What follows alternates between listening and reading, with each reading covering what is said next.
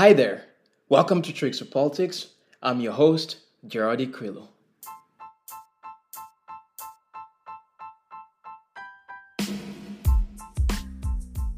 So the the way the way the U.S. is the system the U.S. system is built is a a, a self-sustaining system, right? Like one not one person has total control. There's the check and balance that if if one person comes in there with a a, a vision or a mission that is contrary to these high survivability and strategic interests, is going to the system will flush them out. It's designed to flush them out.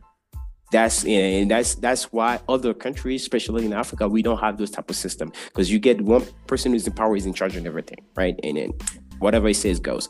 Here, you were the president, or you were like I don't know somebody within within the community, the the foreign policy community, or whatever. If you start acting in the interests that are against the national interests the system will flash you out in in in some shape or form. So from people looking at from the people outside looking in, they, that's when you think of the idea of a deep state because you see like, oh, I thought he was the president. Warm greetings to you all and our new listeners. Welcome to the first episode of Tricks of Politics. In this episode, we'll be defining foreign policy and delineate its contours and different aspects. And I'm enthused to do it with Mr. Herlin Kankienza. Uh, Mr. Kankienza is currently Global Force Management Analyst in Space Missile Warning and Defense Domain Awareness Emergency Action Controller at the North American Aerospace Defense Command and the U.S. Northern Command. Uh, formerly, he worked as a secure operation console operator at the U.S. National Military Command Center at the Pentagon and the National Joint Operation and Intelligence Command Center and as an assistant watch team chief for headquarters U.S. Marine Corps Service Watch Cell. And also previously served as the assistant detachment commander for the U.S. Embassy in Abu Dhabi, the United uh, Emirates, Arab Emirates, the U.S. Consulate in Sao Paulo, Brazil, and the U.S. Embassy in Lusaka in Zambia, with the U.S. Department of State, Bureau of Diplomatic Security, and the U.S. Marine Corps Embassy Security Corps. All this to say that he's an expert and knows what we'll be talking about, and his take will be valuable for us all. So, without further ado, Mr. Kankienza, welcome to Tricks of Politics, and thank you for accepting my invitation. Pleasure to be here. Pleasure. Great. So, um, at the outset, this episode, it's really, like I said, to define foreign policy and its different aspects, and sort of making a um, educational episodes for uh, our listeners. So, first and foremost, what is foreign policy and how can you define it in plain language without the uh, technical terms for an average citizen to understand and uh, digest it? In the most basic form, foreign policy is essentially the way we treat our friends, our family, our acquaintance. Like, you know, we we practice foreign policy every day as individuals, you know, because you don't treat your coworker your family members, your distant friend, your close friend, all the same, right? You have a different approach to each one of them. So foreign policy translate exactly to that. How countries essentially establish rules on how they engage other nations. So that's the the most basic definition that I can give to the audience on what foreign policy is essentially. Mm-hmm. Great. Now, having defined it uh, sort of in that plain language. Then, can you tell us how is foreign policy practiced and by whom? So, foreign policy. Before we can dive into that, I think you we we have to take a bigger a bigger view, least, because everything is essentially driven by what we, by national security. National security drives everything that essentially a country or a nation uh, uh, uh, I guess, interests in how they do things. So national security is supported by four elements of uh, instrumental power, as we call them, national instruments of powers. So at the spearhead of that, you have the national um, foreign policy, which is your diplomacy, and then you have the economic policy. Those are like you know your your sanctions, you know your trade deals, your you know embargoes, etc. And it used to be only three. They added after the tw- in the 20th century, we added information. So that's information dominance. You that's we talk about intelligence, we talking about cyber, we talking about all these aspects of information that you want to maintain dominance and you know spying and all that kind of stuff. And then the last result we call it that's the military. That's your national defense strategy. So all those main four instruments of power support national security. So foreign policy, like I say, is the spearhead. That's the first step. That's the one that you want to go out there and establish your national interests and let everybody know this is what I'm looking for. And based on how they react or accept that is how you're gonna essentially strategize how you will be further conducting business with them. So I'll give a quick example, right? Right now, Afghanistan you know, the president, the uh, U.S. president came and said, like, Afghanistan no longer serve a national interest to the U.S. So what, eh, what, what did the foreign policy essentially, uh, the fallout to that? The embassy is no longer there, right? So we we don't we don't see the need to maintain diplomatic ties there, right? Because it wasn't there before the U.S. invaded in 2001 because it was a Taliban led. We d- still didn't see eye to eye, but then the 9/11 attack happened. Then it was now a national security interest for the U.S. to never be attacked again from any terrorist group from outside anywhere in the world, and particularly from Afghanistan. So as part of that national security interest, we decided it know, usually when you have something like that, you either you're gonna go through diplomatic channels first, foreign policy, to establish uh, uh, to establish any sort of uh, solutions. Since we didn't have any diplomatic relationship, so we quickly escalated to the three other instruments of power, which is economic, intelligence, uh, information, and military. So economic, we started sanctioning anyone who helped the Taliban, Al Qaeda, and everybody. Right? we started spying, making sure that we have intelligence and we maintain uh, information dominance on what's going on, global situational awareness. And then we send in the military to do what they did for the past 20 years. And then after the past 20 years, we realized, well, you know, Afghanistan, we took care of the, the guys that did the, the, the, the attack, you know, and then now we're just spending billions and billions every year. What really are we gaining out of this? Nothing so the interests are no longer there. So that's when we decided, you know, diplomatically and militarily, we need to pull out of there. So that's kind of like almost like most recent and basic like aspect of how foreign policy essentially supporting national security dictated, you know, geopolitics event in a particular country and region, you know. Hmm, interesting.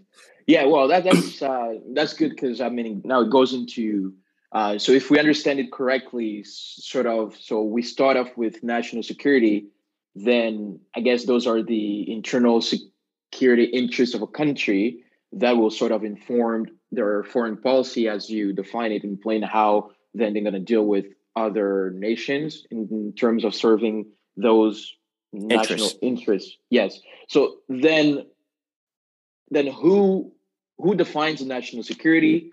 You know uh, who practice it? And you know how like how is it done? It's just like so, intellectuals. So sometimes we see like you know generals in the military. Now we have civilians. Sometimes we'll hear you know uh, also academics you know with a phd so like what is the that community who defines it who practice it? Is it you know for example from the us perspective is definitely yeah you know uh, the president has that you know prerogatives but it's not only the president.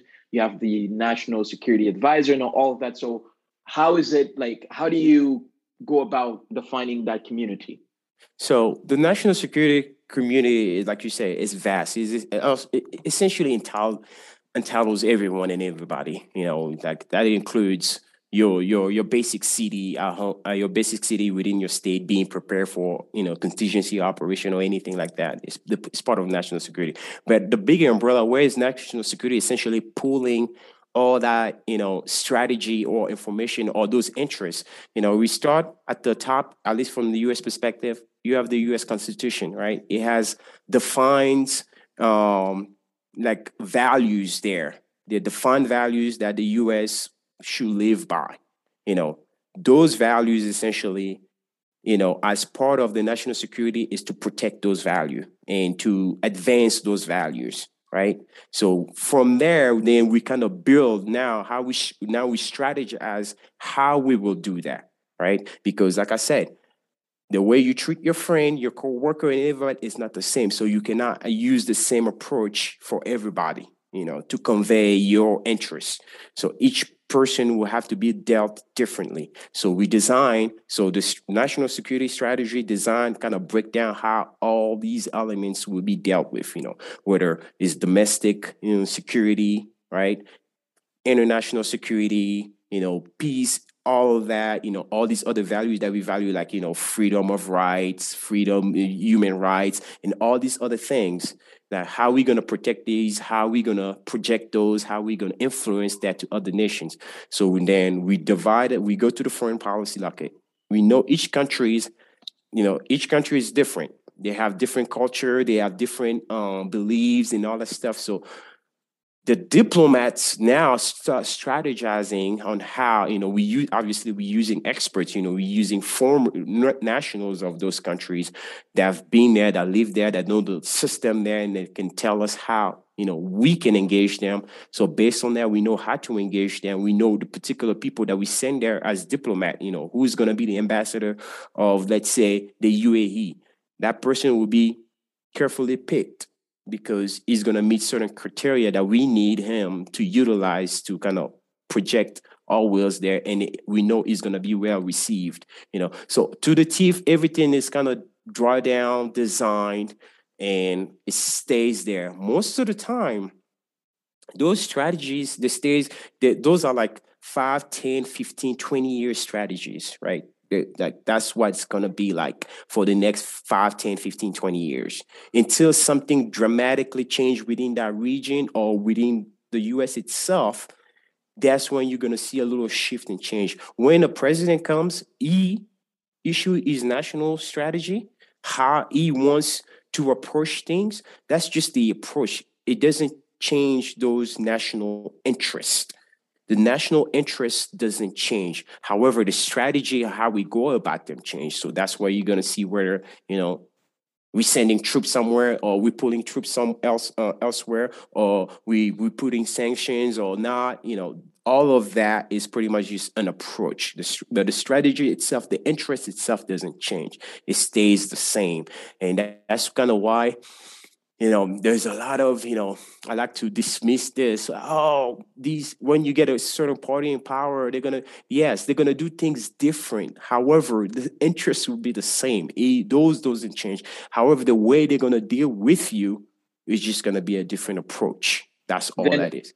But that's interesting. But then that begs the question how like who who then like decides to find those interests because if people are thinking like we live in a democracy, right? Where the mm-hmm. people, because for example, you'll see when you look at polls and data, you see that uh, overwhelming, like majority of Americans are not for, let's say, wars, right? Mm-hmm. Having um, you know boots on the ground, having you know uh, Americans being utilized and going as the frame to like you know fighting other people's wars or sending you know uh, their sons and daughters going to die in foreign you know countries where you know sometimes they never heard about those countries right? Mm-hmm. So then the issue becomes like who defines what's the uh, the national interest of a country is? Is it few, you know, few generals, you know, a small community, unelected people, few, you know, intellectuals, sort of, you know, the right books, and then you know, they give sort of an idea of where we think the country uh, need to be, or is it usually the imperative of, let's say, you know, our our our geography, our economy, what we need to do in order to survive or to protect ourselves? So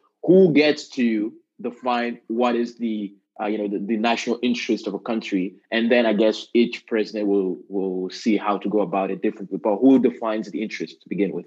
So there's there's multiple level of interest. And based on the level of interest the higher the interest is more powerful i guess institutions will decide what that interest is. So at the very very top is survival interests the United States need to survive as a government, as a nation, and innovate. Right? That's like the Constitution, the highest interest. So it trumps anything else, right? And then after that, there is strategic interests, like a, you know, let's say the example of a strategic interest, we want to make sure that the Indo-Pacific area, that's the China, you know, Philippines, Taiwan, all that area, which is like a lot of trade goes through, and we want it to still remain free.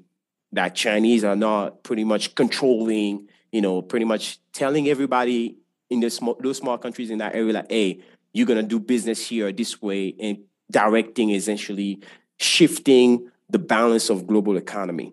So that's a strategic interest. So we want to maintain that. So that's that's something that that's every president will maintain that strategic uh, interest. It's been established since post World War, right? You know, we I've, I've I mean since when we decided to go. Remember in history how the we opened the, the American were the first to open trade with the East in China, right? So since then, we that's a strategic interest we want to maintain. So every any president that will come in will never change that strategic interest. However, they will change the approach, which is, a, a, lower level of a strategic interest because at the president level we're talking about strategic. They can change the approach, how we change, how we we go about maintaining that strategic interest. But that strategic interest itself is kind of part of the survivability. Like we want that to stay the same. And then you have like, you know, uh, tactical interests or operational interests. Like, let's say, you know, we, you know, operational interests, oil in the in the Gulf in in Kuwait, right? That's an operational interest. Where Saddam Hussein say, "No, I'm taking Kuwait." We're like, "No, no, no, no, no, no, no. You cannot take Kuwait because there's a lot of oil there, and you essentially having Kuwait in your own oil in Iraq, you essentially to control a whole lot and you might tilt the balance of the oil market and it will affect us. So we're not going to let you do that. That was an operational, you know, um, interest, which can be, that can be the president, you know, Secretary of State, all these guys coming together like, yes, we're to, that's, uh, that's an interest to us we're not to let that happen. But eventually, on a bigger scale, you can st- still see how it still support a more survivable interest, right? A strategic and more higher strategic interest that hey, if somebody else is tilting the scale of the global oil market, especially back then where we were so dependent on oil, you can you kind of can see like where it was really not in the interest of the United States to let that happen, right?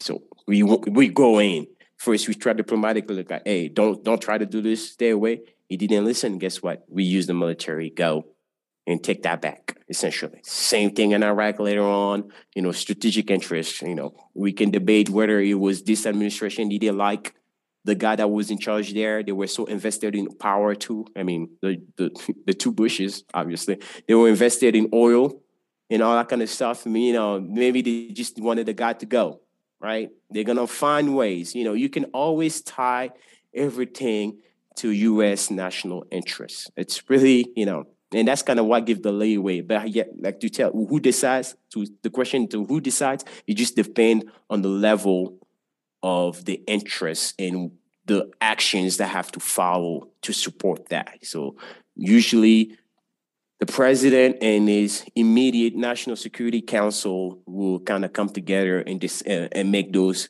tactical and operational interests within their the term of the administration. But those very high survivable interests and very high strategic interests, they've kind of been established by prior, you know, at the forming of the U.S. becoming a superpower.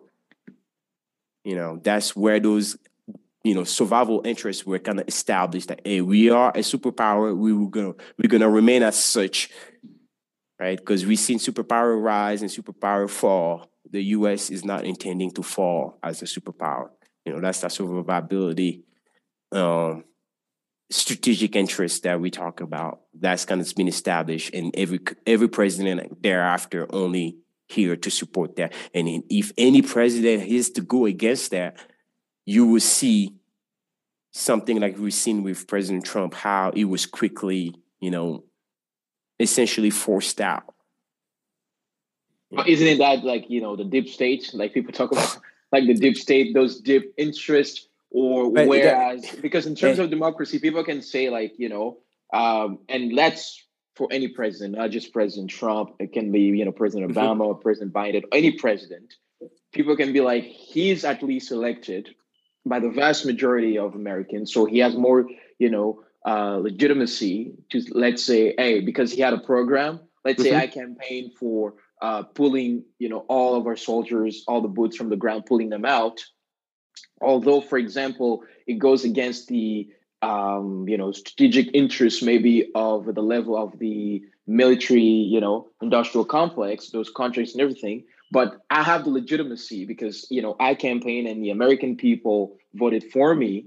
So I have the legitimacy. Whereas we see, you know, a few generals or a few other people from the intelligence community or, you know, security, uh, you know, advisory council, whatever, like they have less of a legitimacy, but we see where they sort of kind of feel like they have a same voice or their voice have the same weight than a president who is elected. So, you know, how do you explain, you know, that dynamic within, you know, the I guess the foreign policy elite? So the the way the way the U.S. is the system the U.S. system is built is a, a a self-sustaining system, right? Like one, not one person has total control. It's the check and balance that if if one person comes in there with a a, a vision or a mission that is contrary to these high survivability and strategic interests, is going the system will flush them out. It's designed to flush them out. That's and that's that's why other countries, especially in Africa, we don't have those type of system because you get one person who's in power is in charge of everything, right? And then whatever he says goes. Here, you were the president, or you were like I don't know somebody within within the community, the the foreign policy community, or whatever.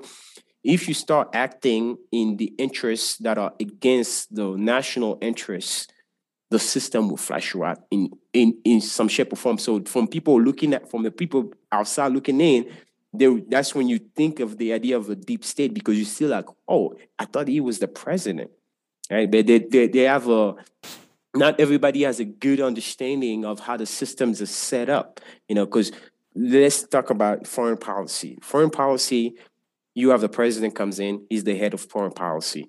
He appointed his, his right hand man, the executive leader of that branch, uh, the, that department, the Secretary of State. Secretary of State then goes in, appoint uh, well, the president to Senate also appoints because the Secretary of State he doesn't appoint anybody. He can appoint his aide, eh, but he, the the Senate and the Congress and the president still appoint undersecretaries under him who are in charge of region. Like you are, you have Africa, you have Europe, you have Asia, you have you know South America, right? And then they appoint the sub regions. You know, it's kind of breaking down and then to up to the ambassadors, right? You know, the the president appoints the ambassadors. Obviously, the Congress has to um, to uh, to approve them. And the ambassadors, there are two different type of ambassadors. You have your career ambassadors. Those guys, you those guys are usually like you know in countries that where we know our strategic approach will essentially never change. Like you know, in most countries in Africa, South America, small some countries South America, you know, in Europe not so much. In Asia, some country in Asia, but not the big ones, right? So usually you have your your career ambassadors. Those are ambassadors that serve president after president, administration after administration. They don't, they don't care whether Democrat or not. Like they're career ambassadors. And then you have your appointees. Those are political appointees. Like they have no experience in foreign policy. They have no experience in anything. They just like they knew they donated money to the campaign. They're close to the president in some way. They get appointed. They get ambassadorship. Those guys they get appointed to places like you know in most places like in Europe. You know usually all nice friends, right? All nice friends in Europe, we put appointees. But in places like Russia, China, you need career ambassadors, right? Because you cannot put an appointee there because those are strategic countries that we have to make sure that we those relations are well cultivated. Like we don't just put anybody that so but you know, with our good friends, Europe, NATO members and all that stuff, okay, you're a buddy of the president, you donate money to the campaign, all right, go be ambassador. That doesn't mean you're going to be running the show. The charge d'affaires who's a career guy, who's been longer, you're gonna be the face of it. That most of the politics and the policies will be kind of bled from that guy. And then you're just gonna be putting your signature in it, you know, and then it give you kind of access to the political, you know, it's just a favor essentially. So that's kind of how it goes as, you know, and it, that's to ensure that our strategic interests are maintained right? Because those career guys, they don't care about your politics, they don't care about your stuff. They're there to maintain the strategic interests that's kind of been established already. Administration after administration is the same.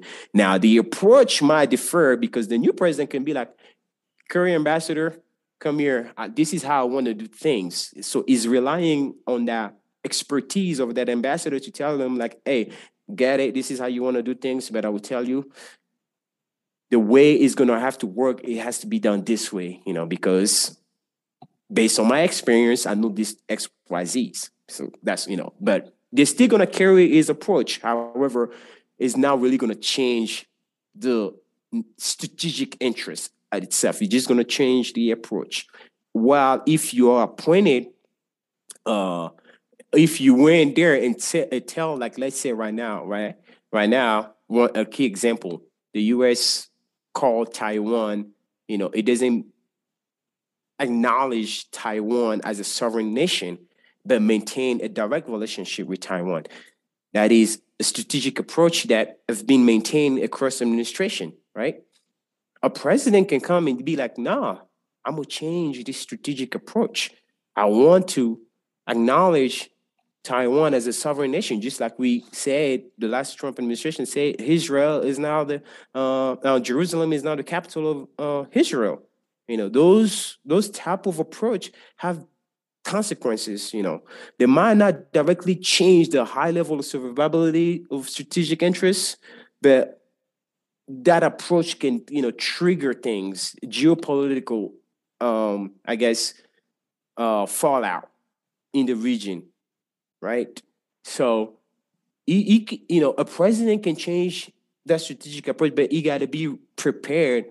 You know, the system might push back depending on the level of consequences. The system might push back, like, oh, this is kind of too, it's too close to shaking stuff. Or, what is the system? Who? Who? That's why people like when you say the yeah, system. the system meaning like meaning those elite, those elite in the you know no. foreign uh, policy uh, community. Yes, those know. elite in the foreign policy community using the system of check and balances to go back to Congress like, hey, what we're seeing is damaging to the uh, survivable strategic interests.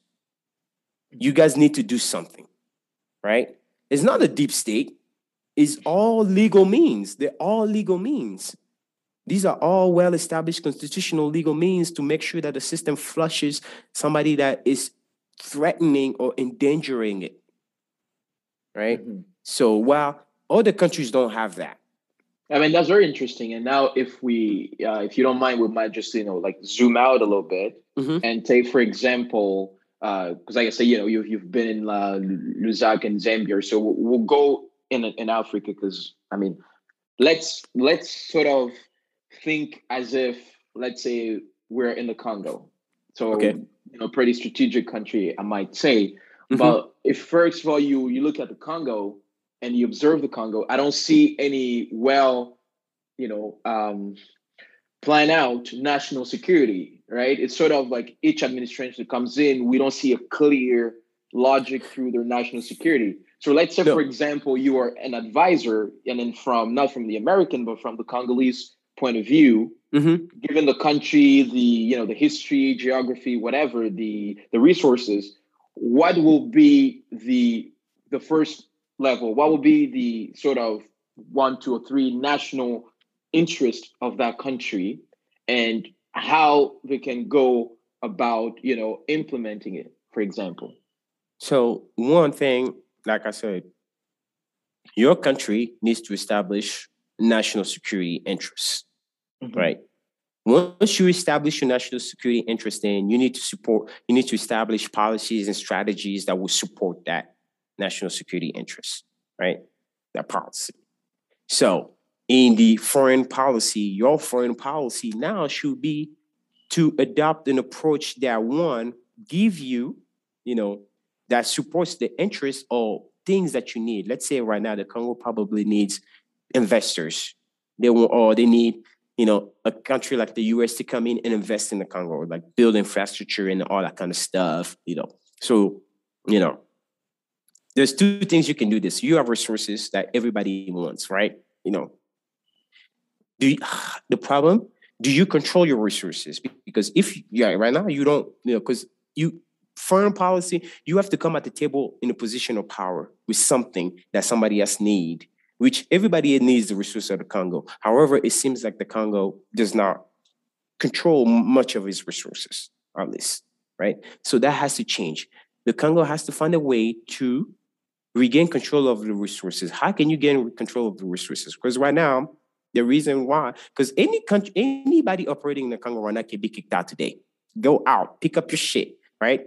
International mm-hmm. rules say pick up your shit, leave. The Congo does not have the means to of production because those guys will take all the equipment, all the machinery, everything, the supply chain, take it all out. The Congo will not have a means to produce everything that is producing right now, right? That means they will have to go and ask for somebody to bring in equipment. And that person who's bringing you equipment or enabling you to utilize your resources that you have on the ground, because let's say you have gold, you're sitting on gold and you don't have a shovel. How good is your gold? Mm-hmm. How good is your gold without a shovel? I have a shovel. And I come in, well, guess what? I'll give you a shovel to dig, or I can dig it myself, and I take 60 to 70%. Leave it or take it. I'm the only one that can give it to you. What do you do? You're going to accept those conditions, especially if you're in die hard and in need the cash and everything. You're going to accept those conditions. Now that person essentially controls the majority of your, your resources. Me, the US, I'm coming in, I'm not really dealing with you for your resources. I'm dealing with the guy who's controlling, right? Mm-hmm. So you, when you come talk, when you come talk to me, come talk to me and asking me for your interests, your national security interests, and you want me to do things for you, I'm looking at what are my national security interests by me helping you, really, right? What are my national security interests? But now, if you go and you like, hey, you know what? I don't want this 70, 30% deal anymore. Nobody's taking this shit. Oh, now I can go buy, I can not go buy deal, buy resources with that guy that owned the 70% anymore because you kick him out. Now I might reconsider, right? I might be like, hmm, now I got to talk to you. Okay, let's figure it out. What do you want, right?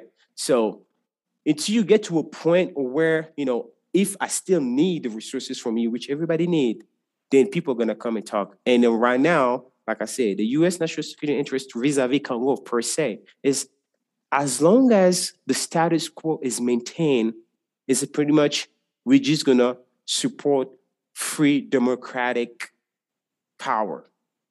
That that's you know we're not gonna try to meddle a lot. You know we're gonna let y'all do whatever you guys do down there as long as we are still served with our interest because our interest right now is the minerals, right? That's yeah, the only so, thing. But not to cut you off. So then, from the Congolese perspective, and I guess their first number one national security interest will be the control of their own resources. Yes, yes, right? that should so be your number one national security interest. Control all your resources because if you can control your resources, you can control the market because you have the majority percentage of the global market. Right? And then now, control- when you add in like the security uh, component into it then let's say if you are advising the congolese president right now so mm-hmm. like how how given all the uh, contingencies and all the um, you know blockades it might have all constraints if i might put it that way right uh, mm-hmm. in terms of we see what's happening in the eastern side you know with all those you know militias and other countries meddling so then once we've established clearly, okay, our national interest, number one national interest for let's say the next uh, century is mm-hmm. to regain the control of our natural resources. Mm-hmm. Then the next step is the next step, how, like I said, the approach. How do we uh, so, implement? remember what I said at the very beginning? What supports national security interests is the instrument of national power. Mm-hmm. Foreign policy, you have to have a very good, influential diplomats, XYZ. You need to have a strong economy, right? Which they don't. You need to have good information. I mean, you know, you have global strategic awareness, so you one step ahead of all your competitor, your adversaries, and everybody else. And you have a strong military, which the Congo has none. You have none. You don't have influence, influential ambassadors or foreign affairs ministers, right?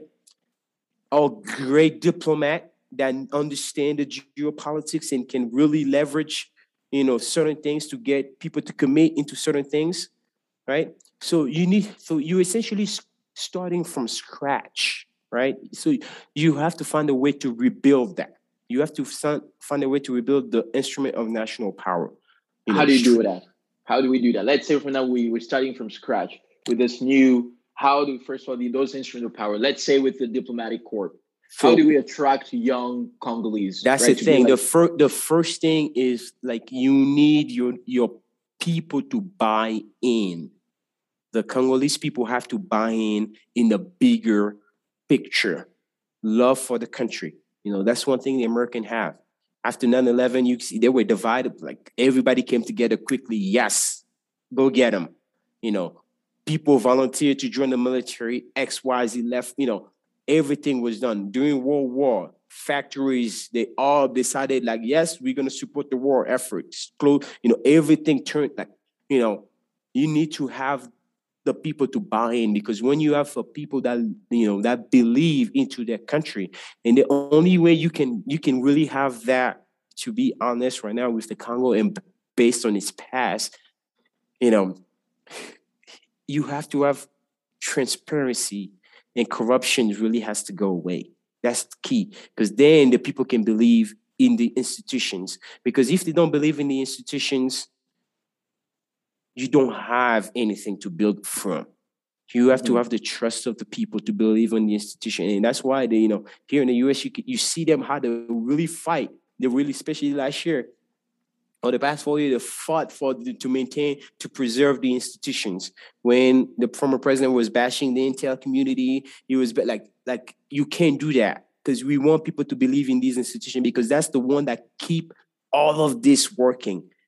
Because once you stop believing in it, it it's going to crumble. And that's how all these other powers have crumbled before because people stop believing in the institution. You know, they overthrew the, the government, they, like all of that. You need to trust the system because if you can trust the system, then the system will be strong and then it can fix itself over time and over and over. So, yes, so for the Congolese people, get rid of corruption, become more transparent, now you get people to buy in and then start initiative like whether volunteering because people there's gonna be a lot of sacrifice to be made, right? Mm-hmm. You have to sacrifice. So people either have to volunteer for the time because there's no money, or if there's money, pay them whatever you can. It's not gonna be enough. But people will have to volunteer, trust the, trust the system, volunteer the time, and rebuild, right? But what about the idea, for example, there's a lot of um, you know um, other nationals of other countries of mm-hmm. you know of Congolese origins or ethnically Congolese or the parents you know Congolese mm-hmm. and or the grandparents what have you and one might argue like those are for example um, you know uh, walking uh, ambassadors you know for those countries and then like how can the country utilize those people right? In terms mm-hmm. of establishing, because I mean, we're in the 21st century. Are we going to do um, like engage into national security or foreign policy the same way it was done in the you know 18th, 19th, or 20th century, or in the 21st century? Let's say we we can say, okay, we don't have um, sort of a strong diplomatic corps, but we can use those sort of um, ambassadors and then mm-hmm. sort of leverage the power and to serve the interests of trying to regain you know uh, the control of our resources for example if you i don't know you might have um, a, a, president or vice president or someone you know uh, major in the banking industry in the U.S. or you know we can get them to lobby or advocate for the Congolese interest, and that's another way of utilizing you know those people for the interest because we see other countries, for you know, for example, uh, Israel, for example, you know, have some mm-hmm. other friends. They're there are Americans or they're Canadians, but wherever they are, they want to make sure that you know Canada or the United States is in close alliance with Israel mm-hmm. because they're tying their own uh, interests based on their own history or family history with you know what happened through our history with the faith of the state of Israel, and being in the United States, being Americans or Canadians, they still want to make sure that the Canadians or the Americans' interests are aligned with those of Israel, mm-hmm. sort of to maintain Israel. So, from the Congolese perspective, then, if we're trying to build up that that diplomatic corps, if let's say we don't have career ambassadors, then how do we utilize those, um, you know, resources that we might have with these sort of their diaspora to make sure that they can uh, serve the approach of you know their national interest. So two I, things. I don't know if I. I yeah, don't know. Yeah, oh, I I completely get it. So two yeah. things, right? You have to be able one to support those guys that you're mm-hmm. planning to utilize. You need to support them, and that doesn't you know it, it doesn't have to necessarily be financial, right? But and second you have to have a, a, a, strong base that they can reference because you i can trust you. Like oh you you intellect you're an intellectual you come to me yes you could. But then when I, you come here you're telling me oh i need to go invest to your country. You are very i trust you i've been working with you you're a good guy i know you. You're valuable. Then mm-hmm. i go and look in your country there's no infrastructure for me to even start with right? There's nothing like so. It's a hard sell. So I'm putting like your country now is putting you in a very tough position to sell, right? It's putting you in a very tough position to sell. So that's why I said you need to have at least something there that they, they can reference. You can look. You know, we, we we've already done this, this, and that, and we just need that. So that's kind of how you lure people in because right now, think about it. The Congo just not to be like this. I mean, we had GM factories in the Congo in the Mobutu times, right? Right after the independence and everything, right? So investors were there. You know, everybody was coming in the in the Africa was coming to Congo to learn. You know, the university were respected because now there's no respect out of the country, right? That's why I say your foreign um, policy, dip, your diplomatic corps is weakened because they can't reference. You know, they can't reference. You know, their the country as a you need to be here, right? Well, the U.S. foreign diplomatic corps is well respected, and people wants to be like. I was in Zambia per se, right? You know, and it happens all the time. During the election when the president died back in 2014 or 2015, the president died, and then they, they had they were holding elections. All the candidates were literally circulating, coming to the U.S. embassy, meeting with the ambassadors, right? Whatever they were talking about. I don't know. But they were coming in there, right? So that's just to tell you how influential that ambassador is because he has a country behind him that everybody wants to work with and wants to make sure that they're in the good side of, right? So that's how that diplomatic corps is empowered, right? You don't see the same thing. Nobody went to the, I don't know, uh, to the uh I don't know who who can I say Congolese the Congolese ambassador, right? Nobody mm-hmm. and then that's your neighbor, mm-hmm. right? Nobody went there, right? Because they know they're not getting anything out of there. So that's what like the diplomatic corps is only as strong as the country projected. Like I said, it's the first, the number one. That's because those are your people that are you know out out there, and that's why it's the first instrument of power for national security right? So you want you want to have a country that people can look at, okay, yes, you know, because once you get control of your minerals and you cannot set your prices and everything, people won't want to have deal with you. So, oh, I gotta go talk to the ambassador, the Congolese ambassador now. You know, mm-hmm. I gotta talk to the Congolese special envoy now. Oh, I gotta make sure you have a relationship with some Congolese, you know, uh, ambassadors, you know, or you know, so that I can get my country in on a good deal for, let's say, uranium. You know, that's that's how you utilize your resources, your country to back your diplomats to do their job. Because now your diplomats are, you know, negotiating from a, a position of strength, and they will always advance the national security interests first before they commit to anything. They make sure that they get the biggest share of the lion. They're well served, right? Because they're in a position to you want their business. So that's kind of how this whole umbrella works, you know. And the US has really mastered that, like very, very well. You know, the Chinese too, the the the, the Russians, you know, they do, you know, they send their people and you're dealing with their, you know, the their ambassadors, their deputy minister, like, you know, you know, even the UAE is you like utilizing that very, very strong. Because when you go for like a country, if a US secretary of a department goes to the Congo, it will most likely be received by the president itself. If a president comes here, it's not guaranteed to be a one-on-one sitting down at the any president around the world is not guaranteed a one-on-one sit down at the White House. It's you know just just to tell you the level. You mm-hmm.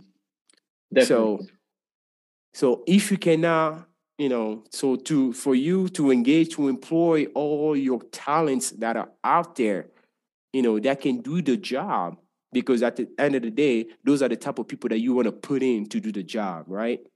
Mm-hmm. the talent. But if you don't have nothing to back them up with to support them with you know it's wasted talent essentially. But how does the congo then go? Let's be practical and give solutions because Definitely, yes. this is not a short term because this is a long sure. endeavor. Oh, uh, this, like I said, we, like I said, those uh, are long endeavor because we don't have. So, how do they yeah. go about starting? Because I mean, are they going to just hire graduates from uh, from universities who studied international relations, That's, or how how, how how can the Congo go about building that strong, well, you know, first, national corp, diplomatic corps, so that they can project so first you, know, you that need instrument you, of power? You do need those mindsets to go back and teach you know, you, I, you know, go and teach people the, the, the people that I will be doing the job to understand how these things works, right? There's a lot of talks, but you need to have things to back you up. But before we, but I think like like I said, for the Congo to really get there, you have to, you have to, you have to start from scratch.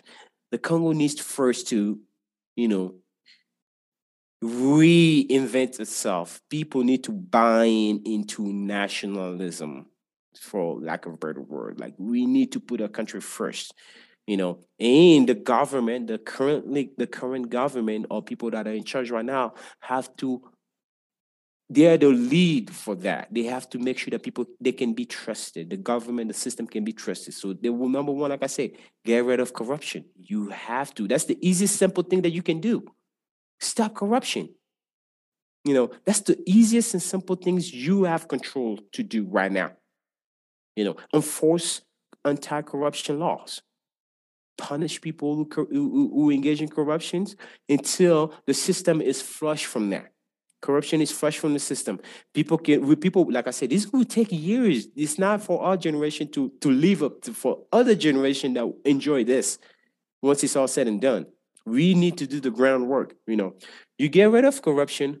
Now people can trust the system. Once people can trust the system, investors can come into your country, be like, okay, I can trust the, the government will protect me, my investment, and there's not going to be corruption and I'm not going to lose money, right? They can come in because countries is not the government that builds everything. It's the investors that come in and build. People money, you know, the business people, the Congolese people, they need to invest in their own country you know, Congolese people themselves, like I said, love for the love of the country.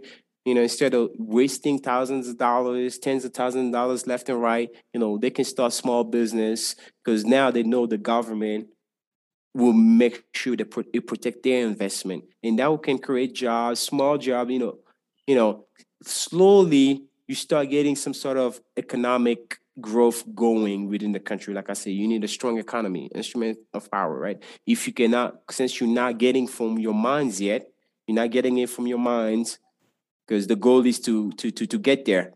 Now you need a strong economy. I'll give you an example like the UAE, the United Arab Emirates, right? Dubai and all the stuff. They have oil and stuff, right? Guess what? They started investing elsewhere to get more money. That's in tourism, right? They're Mhm. creating an environment for investors to come in and dump money because they know at some point oil probably gonna run out.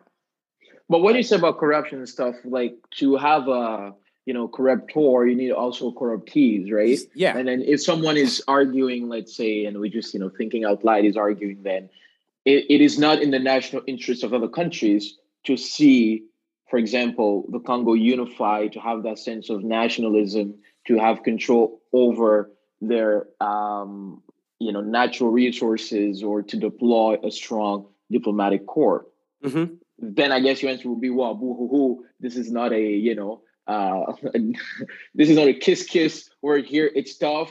It's really the survival of, you know, of the fittest, uh, whatever. So internally, when they have all this constraint, if you're advising, then how do they go, you know, forget this new, let's say young, you know, politicians who were born in the 80s, Mhm. 90s, they're getting into it. Now they're becoming of age, more maturity. Now they want to regain control, right? They want to regain control. So let's use this uh, scenario. They want to regain control. Now, cognizance of all that constraint, hmm then how do you know how do they do it? For, You do gotta they start by you know convincing their own citizens first to buy into to give them first a vision, and then but you just rebuild with a vision. So let's make it more you know concrete. For Well, first, you always, like I said, leaders have to lead by examples, right? Like I said, if you're going to enforce corruption, and anti-corruption law yourself, you doing that, you have to make sure that you're not doing it Mhm. and you're transparent with that, so people can be like, okay, you are the leader, you're not doing it, and you're enforcing it. Got it. And like I said, there's two sides to corruption: the one who's corrupting and the one who is accepting the corruption. Both have to be punished, right? That's two. And like I said, nationalism has to be you know, it, has to be ignited because it's there in every Congolese. However, it just has to be ignited. It has to be ignited, and you have to be ready to fight because, like you said, there's people out there who, for whose interest is that Congo remain as it is. Right? You need to understand that, and you have to fight for that. So, while these initi- initiatives are taking place, part of nationalism, you have to support it. You know, if the government say, "Hey, we're going anti with anti-corruption," don't encourage it. Don't you don't don't help bad guys engaging in corruption get away. You know, denounce it. You know, everybody has to support those initiatives. Like, you know, become, you know, bring the nation, put the nation first. Because that's how you start changing the mind. Because I'm telling you, once somebody see, you know, there is accountability being exerted at the very top all the way to the bottom, right?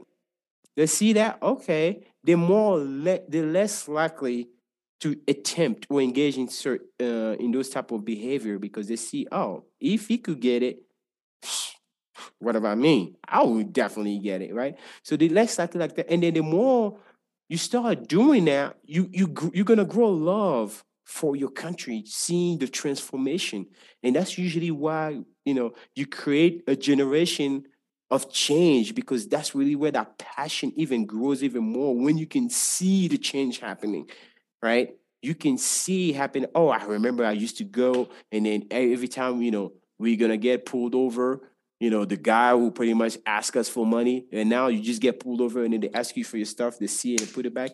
You're like, wow, that that that you know that change. You know, those are the small things that people it would affect people mindset. It's like you know, trashing trash in the in, in the street, right? If you can, like, hey, you do that, you get a fine, you get arrested or whatever. By the way, we're just not gonna tell you not to do that and not give you um, um places to put your trash. Here's a new place for you to put that trash and everything. Okay, you know, see, mindset change, and then over the years, it's just gonna grow and it's gonna be part of us. That we're gonna start thinking like that. So now, once you have that, once you have that initial buy-in, that's all you need.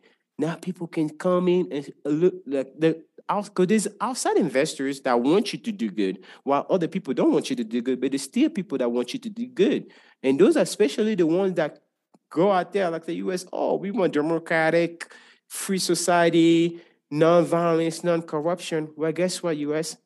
We got rid of corruption in our country, right? We're doing good. Can you now show us the love that you promise that you show to people that, you know, embrace your visions? Because that's essentially what you want. You want to spread the idea of America around, around the globe, and you get ready to support anybody that will accept that. Can you come support now? Now you put them in the spotlight. You know, put your money where your mouth is. You know, come invest in our infrastructure. We need this, we need that. Can you help us with roads? Can you help us with, you know, our electric grid to help that? Now you have electric grid, you have roads. Good. Now investor be like, oh yeah, I didn't want to come there because I couldn't even move my goods because you didn't have roads. Oh, now I have roads. Can you now bring your business? Can you now, you know, like slowly you're building an economy. Once that economy is kind of like self-sustaining, is a little strong, now you can go back and renegotiate your your big money makers, your mines. You can buy out of those contracts that you that you know that didn't serve you well to regain control of that. You might get a lot of pushback, right, from people who interest is not good. But then again, you can use their own word against them because the major power that are really benefiting out of that are also the one that promotes, you know, free and healthy, uh, you know, mining, you know, no child labor, no, no, no rebellion. Like, hey, what are you doing? You say that's what you needed, right? You know, you put them on a, so that's how you use diplomatic, right? You have to be smart about it. You know, rule somebody in, you lure them in, and then you use their own strategy against them. You know, that's how, if you want to regain control, you have to humble yourself, start from the beginning. Don't be very ambitious because you're going to be quickly shut down. You know, start slowly until you get more strength. The more strength you have, the more you can negotiate and establish deals that works for you.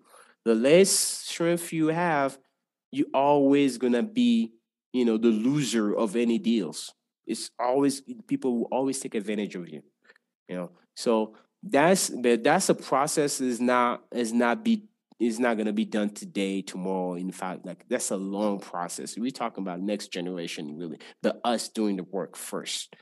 You know, the mentality at the very top has to change. You know, you just like let's say you and you aspiring, you know, foreign leader. I mean, for not a foreign policy leader, ambassador, or anything.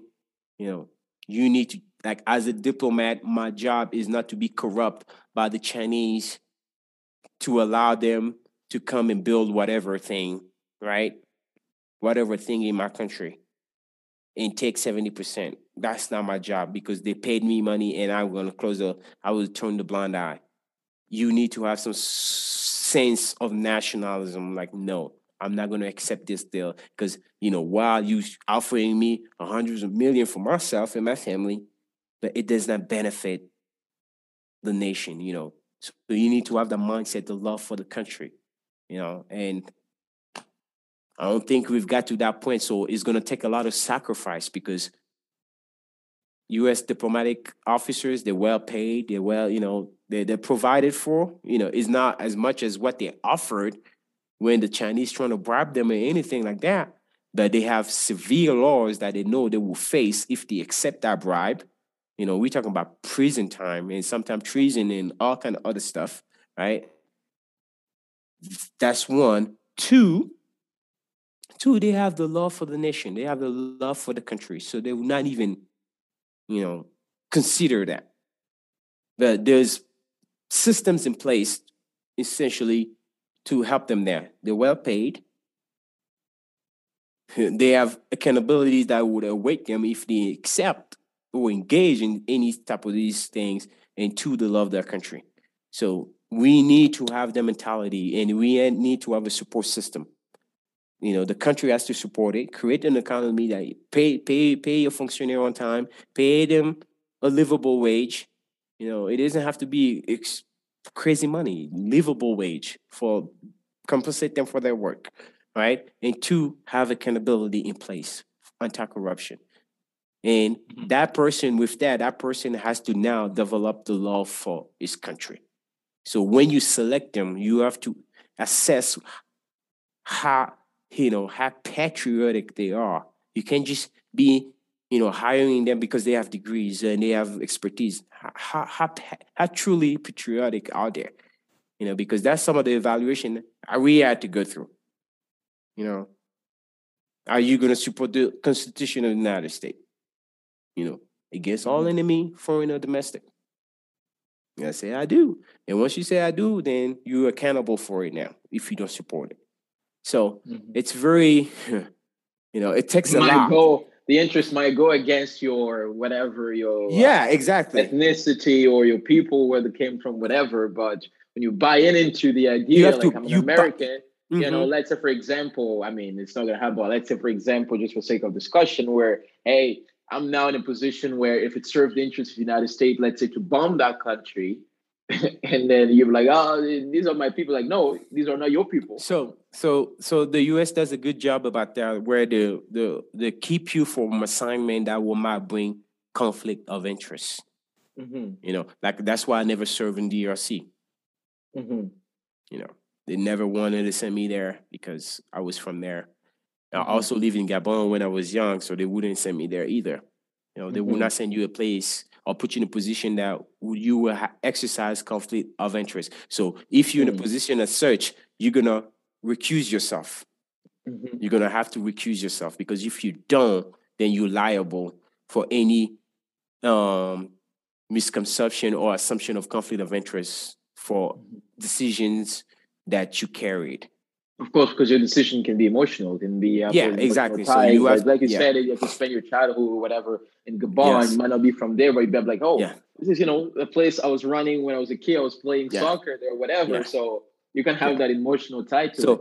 So all of that, yeah, all of that, it's accounted for. I mean, you that's what you really have a system, you know. And it, I know we have those things in our laws in Congo and everything. It's just people they don't follow it. They don't care and they just do it's self-interest. Everybody for himself you know what do mm-hmm. i get out of this? And that's the mentality that you need to purge you know like i say the, um, corruption is the first thing that you can literally take action on like literally from the start from the top.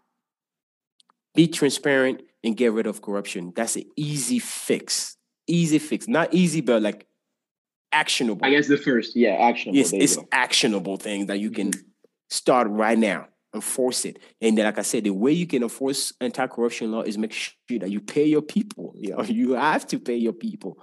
You know, you have to pay them livable wages. Pay them, pay them, pay them. Because with all the the the, the tournament, like you know, people stealing money, all that money, go back to the go back to the to the treasury, the national treasury, and pay people with it. And then exercise now accountability for corruption because if you can pay them, then you can exercise, you know, accountability. And now people will be like, okay, now I have to buy in into nationalism.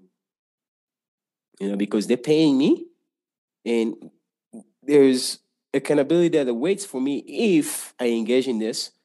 Well, now it's easier for you to pretty much judge them whether they're they're patriotic or not.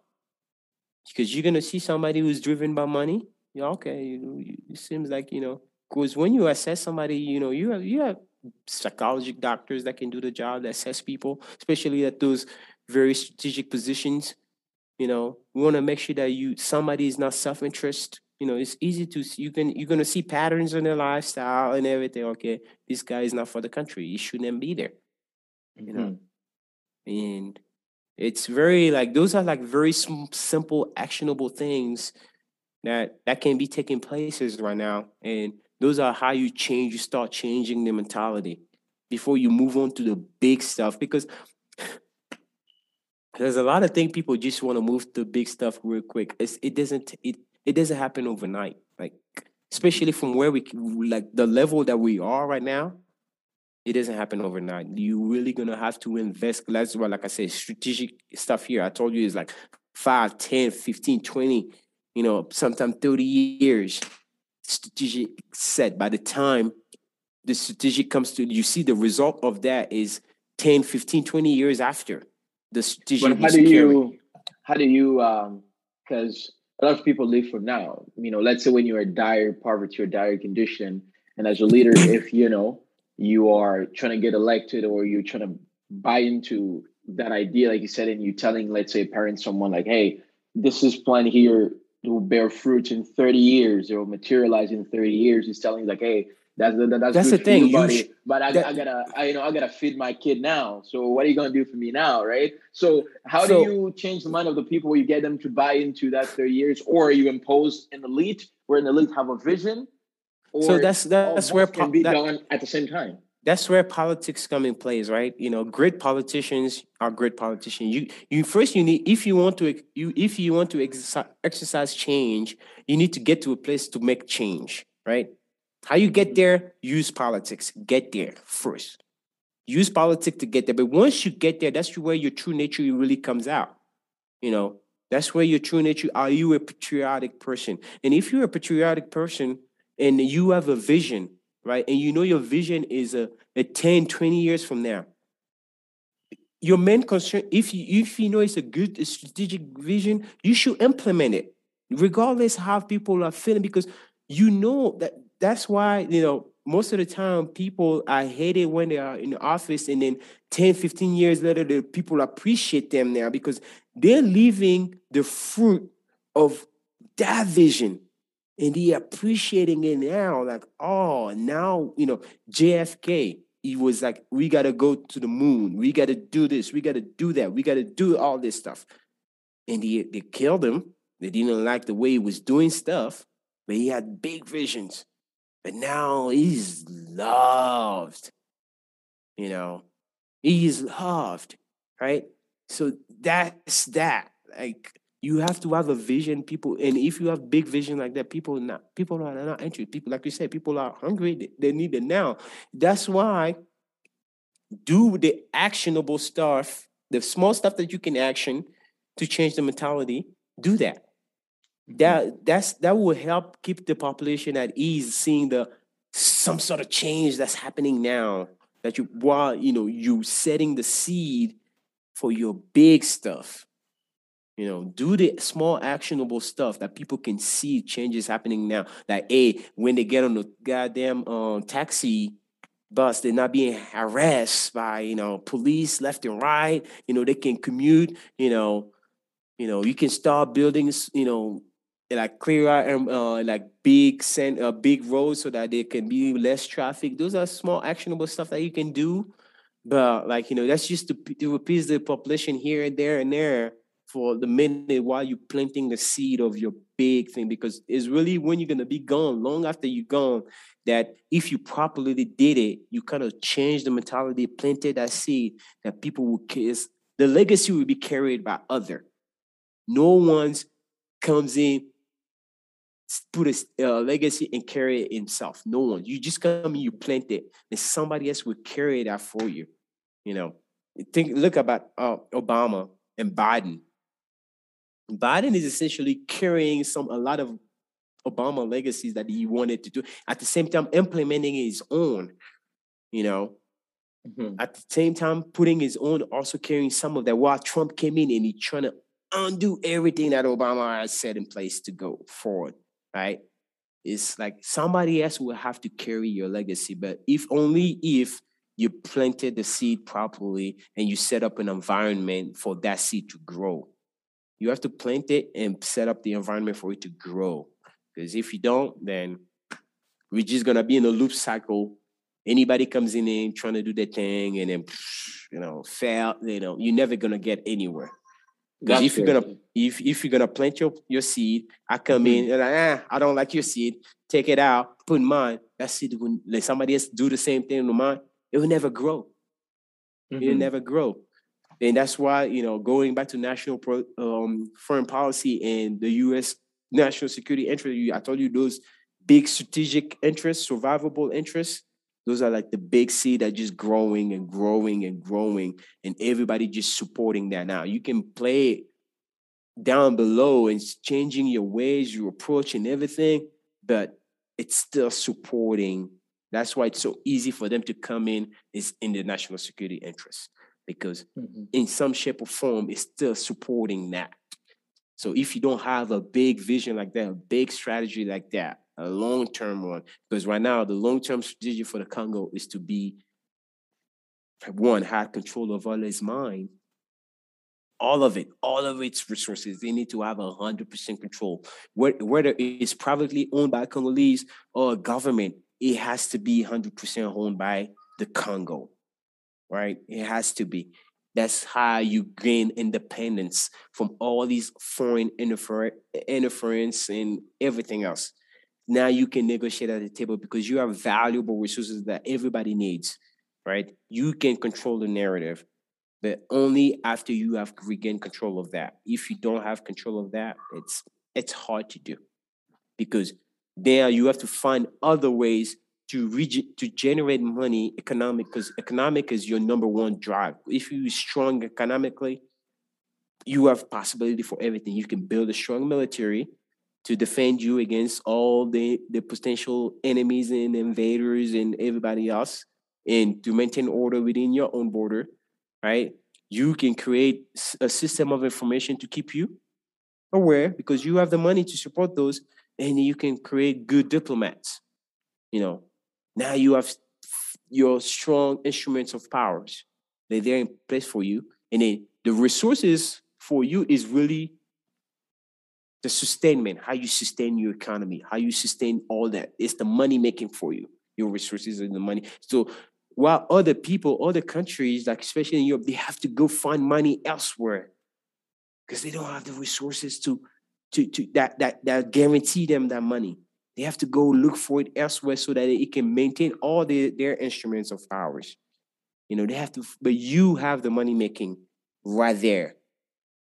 Right? You have the money making right there. So you can easily sustain all your instruments of powers and remain in power. And, you know, it's, you know, it's it's such a blessed country, but like I said, mentality will have to change. And it only can change to small actionable stuff. Do the small actionable stuff. Corruption is like it goes a long way. And then there's corruption, like there's no country without corruption. It happens in many shape or form, but like the the the obvious and blatant, that one has to go away that one has to go away. Like the blatant and obvious, like, oh my God.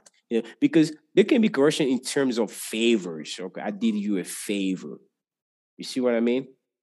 Because I know when you're gonna get this, you're also gonna be, but it's not gonna affect, you know, people in a very bad way, essentially. It's just morally and ethically, it's wrong, right? But people do that all the time. Oh, you got hired because you know somebody. That's that's a form of corruption. Right? So it's everywhere. But the blatant one, like here, you're not gonna corrupt the cop in the US. It's never gonna happen. You're gonna get arrested on the, on the spot as soon as you're trying to huh, bribe them. I'm not saying that there's no cops out there that took that took that have taken bribes. I'm not saying that, but is like widely and accept it. You know, that's where you need to get to, like that, that mentality, like, like where I am scared to bribe somebody. I want to make sure the way I talk to them is like, hey, no, I'm not bribing you at all. You know, sh- people should be scared to bribe authorities, you know, and authorities should be scared to take bribes. You know, everybody should be scared to engage in bribery. So you need to get to that, to that level. And that's I think that's the easiest the easiest action of actionables you can do without you know just enforce your laws because it's mm-hmm. already in your laws. Enforce them.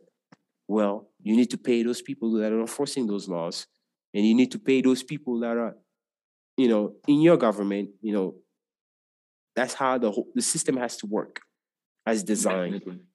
Yeah.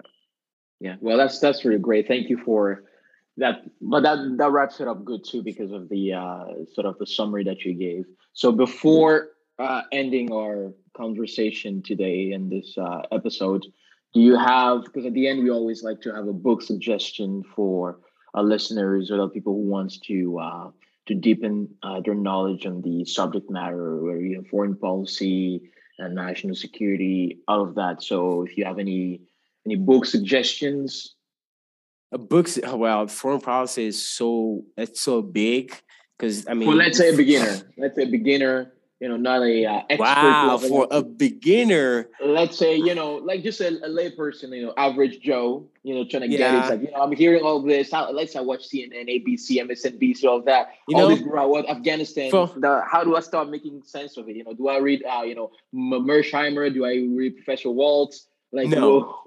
I think Rich. Uh, this book by uh, what was his name? Richard Richard Haass. I think his name. Yes, Richard Haass. Uh, and I think, and then it says foreign policy begins at home. It's uh, it's it's it's a good start for beginners. Like foreign policy begins at home. It's a great start for beginners because, like I said earlier, like you know, we engage in it every day. Mhm. like as as uh as uh as just people of society. Like we engage in it like when you like i'll give a good example is like you know when you get phone calls there's certain phone calls you pick up and it's certain like you uh, you don't mind ignoring right? The same Mhm. ways when ambassadors calls or ministers call the ambassadors and they he, he like hey yeah he's busy or it doesn't like you know the same way. When a country calls like, oh yeah, yes, we get we're gonna patch you into the president. Oh, we're gonna patch you to the secretary of state. Oh, we're gonna patch you to the ambassador. Or in another country calls like, no, um, can we take a message? You know, is he has you know he has conflict of schedule. No, he cannot meet. No, it's the same thing. The Okay, yeah. thing. So it's Richard, Richard and Haass Foreign Yeah. policy begins at home. The case for putting America's house in order. So Yeah. yeah. So once you once, yeah, once you grasp that, you can look how how foreign policy is playing out around the world. Like we we tr- we treat our friends very well. You know, our no so-called friends, eh, you know, our enemies totally differently. So it's, it's the same same approach. Because but at this everything that we do, it's serving us. You're making sure that we're not losing anything. We we're putting ourselves in the best position how we're dealing with our friends, with our enemies, or anything. So it's all, you know, it's really it start there, making sure that you, you if you can identify your interests, your you know what you need, what makes you better, then you can deal with everybody else. If you cannot do that, then you're gonna be taken an advantage of because that's how you set your limits and everything else. But yeah, mhm. Interesting. Well, Herlin, thank you very much for our pleasure. joining us here at Tricks of Politics. I hope we'll have you back again for other subjects. Uh, this episode was really to sort of define and uh, delineate the contours of uh, foreign policy, you know, all its aspects, and uh, you know, to bring it back on the layperson's level. So, thank you very much for your availability, and uh, hopefully, you can join us again. Oh, definitely. Thank you. Thank you. All right. That's it for us, guys. I hope you all enjoyed this episode. Reminder to follow us on Apple Podcast, Google Podcast, Spotify, Breaker, Pocket Cast, Radio Public, Castbox, Overcast, and share it with your friends and family. And also follow us on Twitter at Tricks of Pol and Instagram Tricks of Politics. Until next time, please be kind to one another. I'm JR Kwilu, your host. So long.